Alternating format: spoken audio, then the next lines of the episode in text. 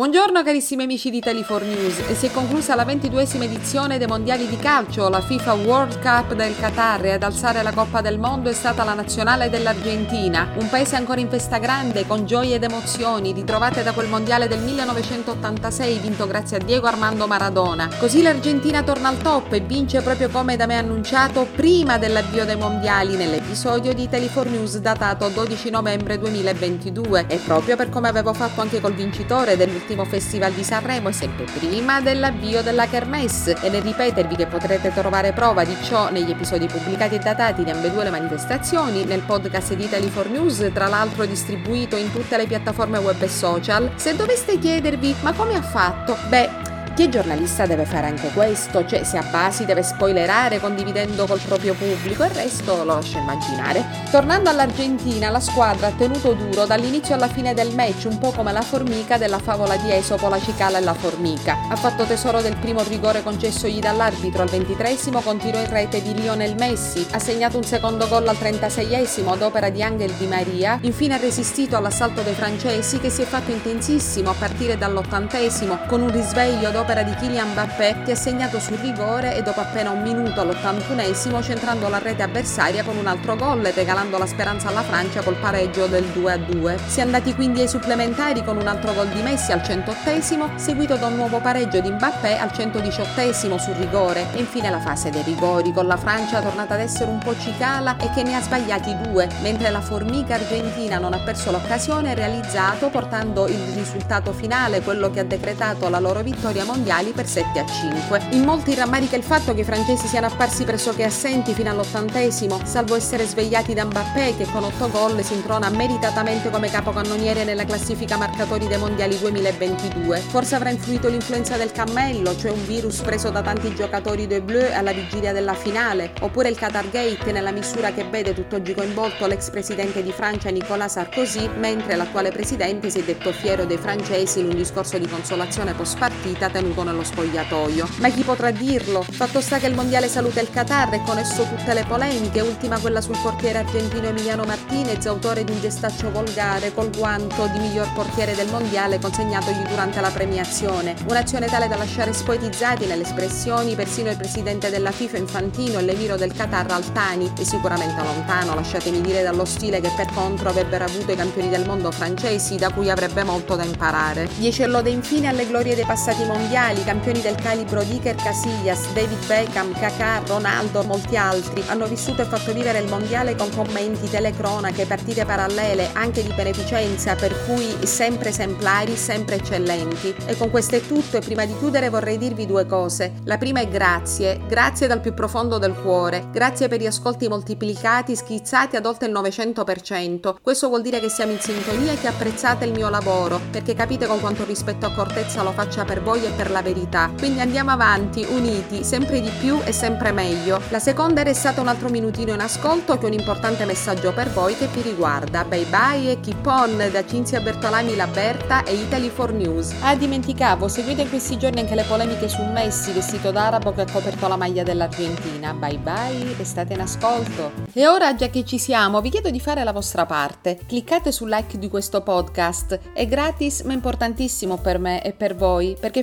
fondamentale per la stampa libera, indipendente e senza frontiere. In più, se vorrete, potrete sostenermi su Patreon all'indirizzo www.patreon.com barra Italy4News oppure conoscermi meglio visitando il mio sito www.italy4news.it o www.italy4news.com. Grazie mille amici e buona continuazione da Cinzia Bertolami, Laberta e Italy4News. And now I ask you to do your part and click on the like of this podcast. It's free, but it's very important for me and for you because it's important for the free, independent, and borderless press. And also, if you want, you can also support me on Patreon at website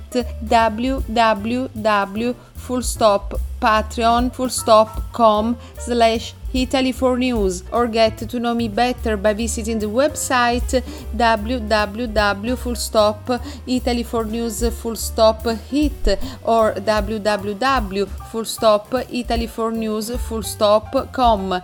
Thank you very much, my friends, and good time by Cinzia Bertolami Laberta e Italy4News.